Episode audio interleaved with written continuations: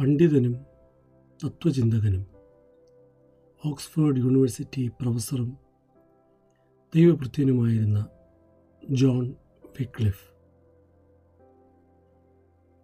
പതിനാലാം നൂറ്റാണ്ടിന്റെ മധ്യഭാഗത്ത് ഇംഗ്ലണ്ടിൽ ക്രിസ്ത്യാനിത്വം വളരെ മോശപ്പെട്ടതായ സ്ഥിതിയിലായിരുന്നു.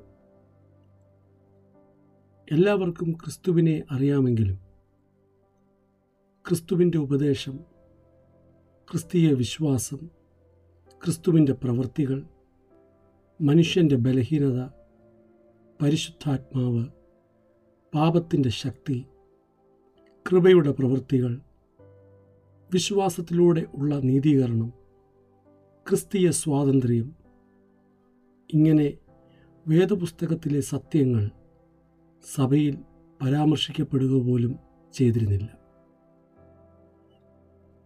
ജോൺ വിക്ലിഫ് ഈ സത്യങ്ങളെ വിളിച്ചു പറയുകയും എഴുതുവാനും ആരംഭിച്ചു. വളരെ എതിർപ്പുകൾ ഭരണകൂടത്തിൽ നിന്നും സഭയിൽ നിന്നും നേരിടേണ്ടി വന്നു. എല്ലാ വെല്ലുവിളികളെയും അദ്ദേഹം സധൈര്യം നേരിട്ടു. ആയിരത്തി മുന്നൂറ്റി എൺപത്തിനാല് ഡിസംബറിൽ അദ്ദേഹം മരണമടഞ്ഞു.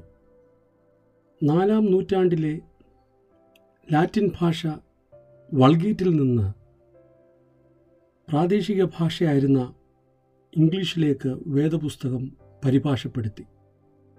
വിവർത്തനം ചെയ്യപ്പെട്ടതായ വേദപുസ്തകം വിക്ലിഫ് ബൈബിൾ എന്ന് അറിയപ്പെടുന്നു.